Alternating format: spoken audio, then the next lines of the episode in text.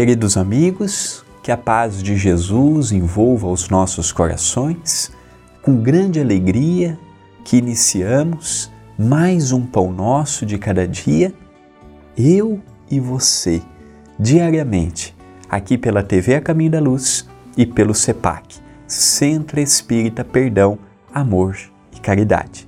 A frase de hoje é de Emmanuel, pelas mãos de Chico Xavier, contido no livro Urgência. Olha que pedra preciosa. Enquanto na Terra, plano de experiências renovadoras, são variados os momentos em que o espírito de gratidão é capaz de sofrear-nos quaisquer impulsos à rebeldia. Espírito de gratidão. Precisamos despertar o espírito de gratidão. Primeiro, para com o nosso Criador, tirando a ideia de vitimização, de sofrimento, de abandono por parte de Deus, de culpabilidade, ah, eu, eu sofro porque Deus deseja que eu sofro, eu sofro porque Deus me abandonou, não é verdade. Temos o espírito de gratidão pelo trabalho que Jesus fez. Hoje é comum nós trombarmos nos templos de oração com pessoas que vão emburradas para o templo religioso, estão ali pelo sentimento de obrigação, porque assumiram um compromisso. Não. E a nossa gratidão pelo que Jesus fez e faz por nós? Aí vamos chegando em casa, gratidão pelo pai, gratidão pela mãe, mesmo não sendo aqueles pais dos nossos sonhos, mesmo sendo grandes é, companheiros, é, reencontros difíceis, pessoas difíceis no trato, há um motivo para estarmos juntos. O motivo nem sempre é agradável, nem sempre é doce, nem sempre é fraterno mas já paramos para analisar que há reencontros que partiu o pedido de nós.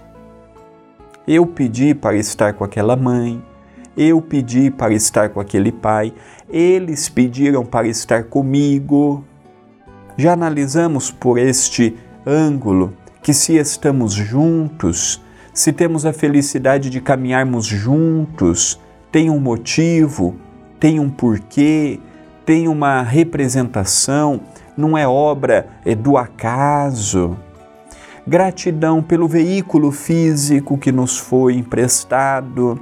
Ah, André, mas o meu corpo ele, ele tem muitas doenças, ele tem muita dor, o meu corpo ele tem muitos problemas. É uma máquina. O que nos levou a hoje nos encontrarmos com ela? Eu eu fico sempre muito compadecido quando eu vejo reportagens envolvendo crianças em terra idade ainda, com moléstias que se apresentam em adultos. O sofrimento dos pais, o sofrimento da criança, a necessidade de periodicamente estar indo nos hospitais para o tratamento, para o auxílio, não é difícil? Que será que está naquela condição? Por que será que Deus permite que aquele meio todo, porque quando uma criança vem adoentada, é a família toda que é envolvida.